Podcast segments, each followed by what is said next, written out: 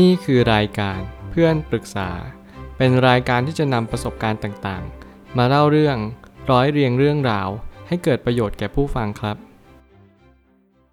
สวัสดีครับผมแอดมินเพจเพื่อนปรึกษาครับ วันนี้ผมอยากจะมาชวนคุยเรื่องทะเลาะกับแฟนจนถึงขั้นลงมือลงไม้กัน จะแก้ไขยังไงดี มีคนมาปรึกษาว่า ตอนนี้มีปัญหากับแฟนหนักมาก มีขั้นถึงลงไม้ลงมือกัน คุยกันเหมือนคนละภาษา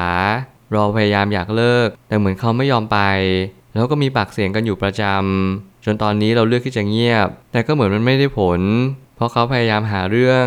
สร้างปัญหาให้วุ่นวายใจทั้งเราและทั้งคนในบ้าน ส่วนเราก็ไปคุยกับพ่อแม่ฝ่ายชายแล้ว แต่เหมือนเขาจะทำอะไรไม่ได้เหมือนกัน ตอนนี้รู้สึกเหมือนหมดหนทางแล้ว หาทางออกไม่เจอจริง ๆ เป็นห่วงความรู้สึกของคนในบ้านมากๆค่ะ เรื่องราวนี้เป็นเรื่องราวที่เราทุกคนมีโอกาสที่ประสบพบเจอด้วยกันทั้งหมดทั้งสิ้น ไม่มีข้อยกเว้น ไม่ว่าจะเป็นเรื่องการทำร้ายร่างกายภายในครอบครัว ภายในบ้านหรือแม้กระทั่ง คนแวดล้อมให้เรารู้จักกัน สิ่งนี้เป็นสิ่งที่ย้ำเตือนว่าเราทุกคนมีโอกาส แล้วเราแต่ละคนก็สามารถที่จะเป็นหรือว่าพบเจอรวมถึงถูกกระทำก็ได้เช่นกัน ผมว่าเรื่องของอารมณ์เนี่ยมันเป็นเรื่องที่ซับซ้อนสักนิดหนึ่ง แต่แล้วมันก็มีสิ่งบางสิ่งที่เราต้องสังเกตกันในทุกๆคนก็คือ เราเป็นคนที่ฉุนเฉียวง่ายหรือเปล่า การให้เราควบคุมตัวเอง เราสามารถควบคุมตัวเองได้ทุก ๆ เวลาหรือเปล่า มีคนหลายคนที่บอกว่าโอเค ตอนนี้ฉันไม่เป็นอะไร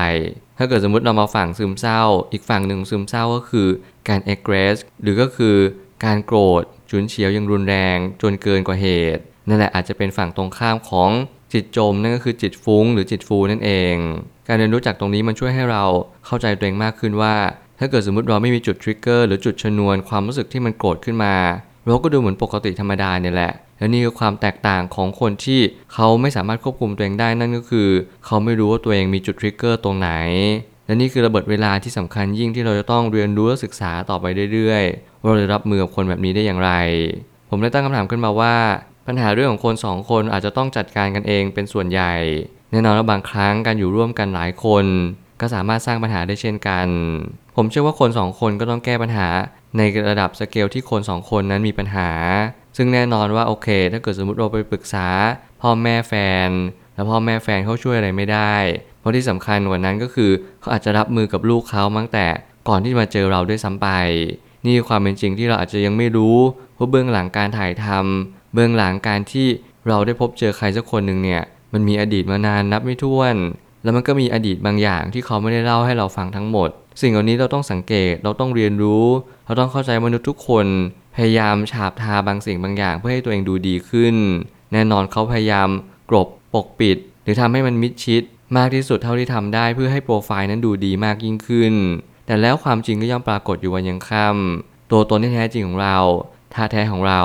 เราไม่สามารถปกปิดด้วยการที่เราไม่ได้อธิบายไม่ได้บอก รวมถึงเราทำเป็นไม่รู้ไม่เห็น การทำแบบนี้มันดังแต่จะทำให้เรานั้น เนิ่นช้ากันไปใหญ่ แล้วทำให้เราไม่สามารถตระหนักรู้ได้เลยว่า การที่เราไม่สังเกตมันมีผลร้ายแรงกว่ากันเยอะมากๆ ผมจึงชอบสอนผู้คนมากมายว่าให้ลองสังเกต 3 สิ่งที่คุณต้องทำคือสังเกต สังเกตและสังเกต ถ้าเกิดสมมติคุณทำสิ่งนี้ไม่ได้เลย ผมกล้าพูดเลยว่าคุณจะพลาดอะไรหลาย ๆ อย่างในชีวิต คุณจะไม่รู้ว่าคนคนนี้ก็เป็นคนที่ดีจริงๆหรือเปล่า หลายครั้งคนรวยก็มาในรูปแบบของความโรคจิตหลายครั้งคนที่หน้าตาดีก็มาในรูปแบบของการเอาแต่ใจ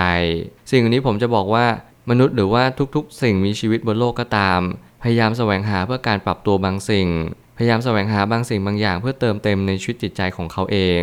แน่นอนว่าเราทุกคนไม่ได้เป็นผู้ให้ตั้งแต่กำเนิด เราพยายามฝึกฝนขัดเกลาและบ่มเพาะตัวเองเพื่อให้เป็นผู้ให้มากขึ้นมากกว่า นี่จะเป็นสิ่งที่เราควรจะตระหนักรู้ไว้ก่อน ส่วนของเราคือพยายามสังเกตอารมณ์อีกฝ่ายให้มากเข้าไว้ มันจะดูเหมือนว่าวิตกจริตไป ที่เราต้องนั่งคอยสังเกต แต่นั่นอาจจะเป็นทางออกเดียว แล้วเมื่อไหร่ก็ตามที่เราต้องนั่งสังเกตแน่นอนเราเป็นเหมือนโคนันจำเป็น เราเป็นเหมือนเชอร์ล็อกโฮมที่จะต้องสังเกต ในเวลาที่เช้ามืด มีคนเดินผ่านหรือเปล่า มีเสียงหมาเห่าไหม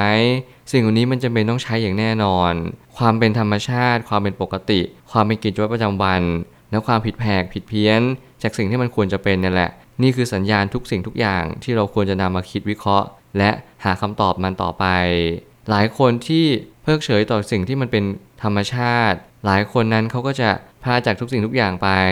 นั่นคือความเป็นจริง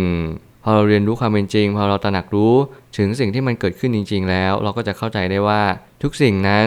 เกิดขึ้นเพราะเหตุผลบางอย่าง เรานั้นดึงดูดคนที่มีอารมณ์ฉุนเฉียวหรือเปล่า โดยตัวของเราเองเราเป็นคนที่ไม่ยอมคนอื่นไหมบางครั้งเราแก้ไขปัญหาผิดๆหรือเปล่า หรือว่าเวลาเรามองคน เรามักจะมองสิ่งที่เป็นภายนอกมากกว่าภายใน สิ่งเหล่านี้เราต้องเน้นย้ำตัวเองเสมอว่า พยายามรักษาจุดยืนของตัวเอง ที่เรารู้ว่ามันเป็นจุดยืนที่ดี แล้วมันก็จะเป็นทิศทางที่ถูกต้องสื่อไป เราต้องสอบทานขัดเกลาแล้วคอยสังเกตเรื่องนี้จริง ๆ ว่าเซนส์ในการเลือกคู่ หรือว่าเรดาร์ในการที่เราแสวงหาผู้คนเนี่ยลองสังเกตเพื่อนเขาลองสังเกตตัวเขาเอง ลองดูว่าชีวิตประจำวันเขาทำอะไรบ้างในแต่ละวัน สิ่งนี้มันคอยที่จะ เกลาสักนิดหนึ่งว่าเรากำลังเลือกคนคนนี้เข้ามาในชีวิตของเราจริง ๆ หรือเปล่า แน่นอนการที่เราดึงใครเข้ามาในชีวิตเรา เราก็มี 50%ที่ถูกดึงออกไป ไม่รู้ว่าเขาจะดึงในด้านดีหรือด้านลบ มันก็สุดแท้แต่เขาเอง จงเลือกสรรในสิ่งที่ดีที่สุด แล้วคุณจงรู้ว่าสิ่งที่ดีที่สุดของคุณคืออะไร การปรึกษาคนในครอบครัวก็พอทำได้บ้างแต่การที่เราจะตัดสินใจเลือกชีวิตคู่ ทุกคนก็อยากได้คนที่ดีใจเย็น และมีเหตุผลด้วยกันทั้งนั้น ทว่า ไม่ใช่ทุกคนที่จะเจอแบบนี้ นี่คือแฟกต์เลยที่ทุกคนไม่ได้เจอคนดีและใจเย็นเสมอไป ไม่ได้ผมจะมาจ้าทุกๆ คนว่า คุณไม่มีโอกาสได้เจอคนดีหรือใจเย็นแต่ผมกล้าพูดแล้วว่าโลกเราใบนี้กำลังถูกหล่อหลอมให้เราเป็นคนดีน้อยลง และมีหนำซ้ำเราก็ถูกเติบโตในสถานการณ์ที่ทุกอย่างมันเร่งรัดไปหมดเลย ความรีบร้อนร้อนรน การเร่งทำอะไรสักอย่างหนึ่งมันทำให้ความสโลว์ไลฟ์นั้นหายไป คนใจเย็นนั้นก็เย็นทุกสิ่งทุกอย่าง คนใจร้อนนั้นก็ร้อนทุกสิ่งทุกอย่างเช่นเช่นเดียวกัน เราไม่มีคำว่าพอดีหรือสมดุล สิ่งเหล่านี้แหละมันทำให้ชีวิตนั้นผิดเพี้ยนกันไปใหญ่ เราสุดโต่งไปทางฝั่งใดฝั่งหนึ่ง ไม่ว่าจะเป็นซ้ายจัดหรือขวาจัด นี่แหละอาจจะเป็นเหตุผลว่า เราควรจะปลูกฝัง เราควรจะฟูมฟัก หรือเราควรจะเสพสื่อในทิศทางที่ถูกต้องสักนิดหนึ่งและในเรื่องของความดีผมก็ยังเชื่อเสมอว่ามันคือสิ่งที่ถูกต้องและเป็นสิ่งที่คู่ควรกับมนุษย์ หรือว่าสิ่งมีชีวิตทุกสิ่งมีชีวิต แต่แล้วการที่เราทำความดี มันไม่ใช่เป็นเรื่องง่ายเลย มันเป็นเรื่องที่ค่อนข้างละเอียดซับซ้อนสักนิดหนึ่งการให้เรามองอย่างลึกซึ้งว่าความดีนั่นแหละ มันสามารถสร้างเสริมอะไรให้กับชีวิตของเราบ้าง หลายคนกำลังมองว่าความดีมันเป็นสิ่งที่เราอุปโลกกันขึ้นมา เราพร่ำสอนกันขึ้นมาแต่ผมกล้าบอกเลยว่าความดีเป็นสิ่งเดียวเท่านั้นที่เราจะอยู่กับมันทั้งชีวิต สิ่งที่เราทำในวันนี้มันจะย้อนกลับมาเมื่อเราจิตตก ซึมเศร้า หดหู่ท้อแท้และสิ้นหวัง เวลาในสิ่งที่เราเศร้าที่สุดกำลังใจแรกที่เราจะได้รับก็คือ สิ่งที่เราเคยทำมาในอดีตนั่นเอง คุณเคยทำความดีไว้มาก มันจะมาเป็นเหมือนเพื่อนคุณ มันจะมาคอยโอบกอดตัวคุณว่าโอเคไม่เป็นไรนะ รูปหลังเบาๆ รูปหัวเรา อย่างเข้าใจว่าเราทุกคนก็สามารถผิดพลาดได้เหมือนกัน ไม่เป็นไร บอกตัวเองแบบนี้ สิ่งเหล่านี้เป็นสิ่งที่มันคือความดีที่เราเคยสร้างมาหรือเปล่า ถ้าเกิดสมมติเราไม่เคยกระทำความดีหรือสร้างความดีเลย ความดีนั้นมันก็จะไม่มาหาเรา มันก็จะมีความล้มเหลวผิดพลาด ซ้ำเติมเราทุกวี่ทุกวัน ยิ่งเราทำพลาดมันก็ยิ่งย้ำตีมเราว่าเราเป็นคนล้มเหลวในชีวิตทำอะไรก็ไม่มีใครยอมรับสักคนสิ่งนี้ก็จะมาเหมือนขยี้แผลเรามาซ้ำเติมเราว่า เรานั้นไม่ดีพอสำหรับใครเลย เรานั้นไม่คู่ควรกับใครสักคนทุกคนนั้นก็ล้วนแต่ทิ้งเราไป สิ่งเหล่านี้เป็นสิ่งที่มันเป็นความคิดที่เราต้องเลือก เพราะว่านี่คือชีวิตของเราเอง จงตัดสินใจเลือกอารมณ์ในแต่อารมณ์ เลือกตัดสินใจที่จะพูดคิดและกระทำลงไป มันจะช่วยชีวิตเราจริง ๆ ในอนาคต ความโชคดีในการเจอคู่ครองที่ดีอาจจะไม่มีอยู่จริง การจัดการปัญหาด้วยการเลิกก็อาจจะไม่ใช่คำตอบเดียวไปซะทั้งหมด เพียงแต่ว่าเราต้องเผื่อใจเอาไว้ว่า คู่ครองของเราอาจจะไม่ดีขนาดนั้น ไม่ว่าคุณจะปรึกษาครอบครัว ไม่ว่าคุณจะปรึกษาใคร ไม่ว่าคุณจะมีกลุ่มเพื่อนที่ดีมากน้อยเพียงใด ชีวิตคู่เป็นชีวิตที่ไม่มีสูตรสำเร็จ และแน่นอนไม่มีสูตรสำเร็จในสิ่งใดสิ่งหนึ่ง อย่างชี้ชัดว่าสิ่งนี้จะต้องเป็นแบบนี้เสมอไป แฟนคนแรกจะต้องดี การมีเพศสัมพันธ์หลังจากการแต่งงาน เป็นสิ่งที่ถูกต้อง สิ่งเหล่านี้เป็นสูตรสำเร็จที่ผมไม่แนะนำเลยว่าให้คุณใช้กับชีวิตของคุณเอง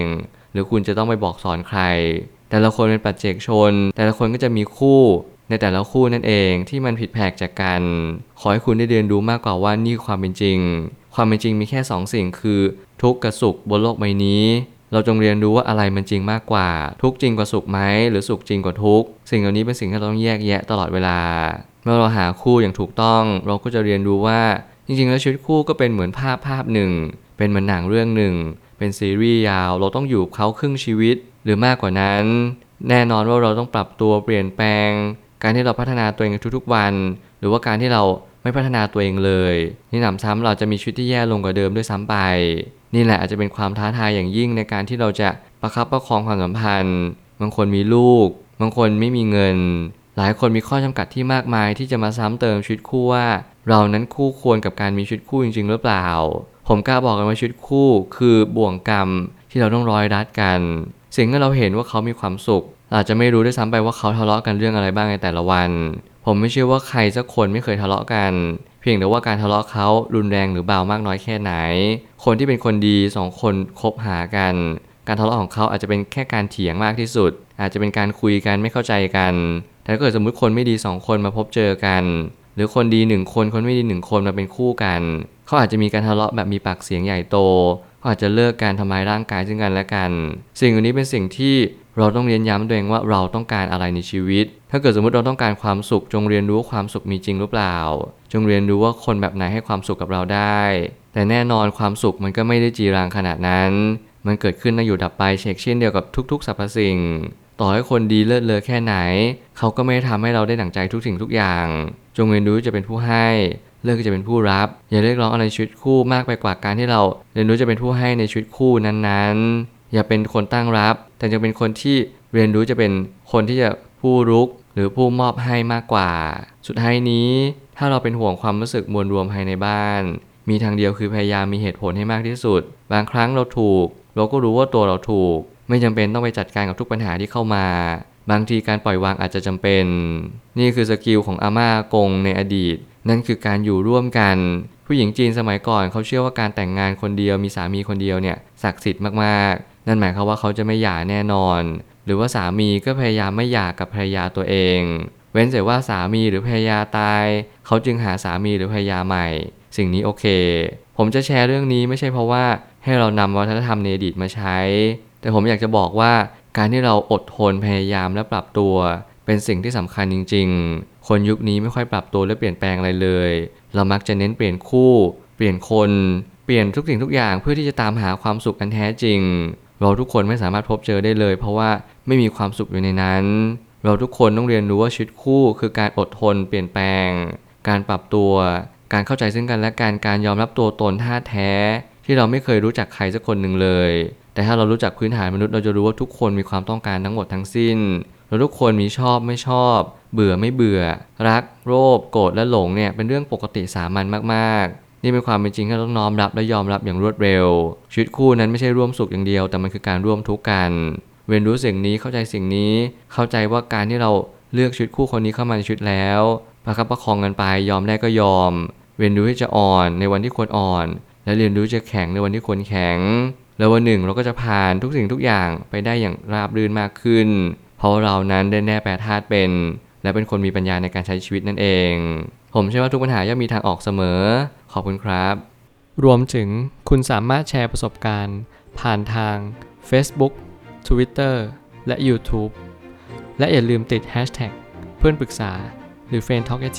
ด้วยนะครับ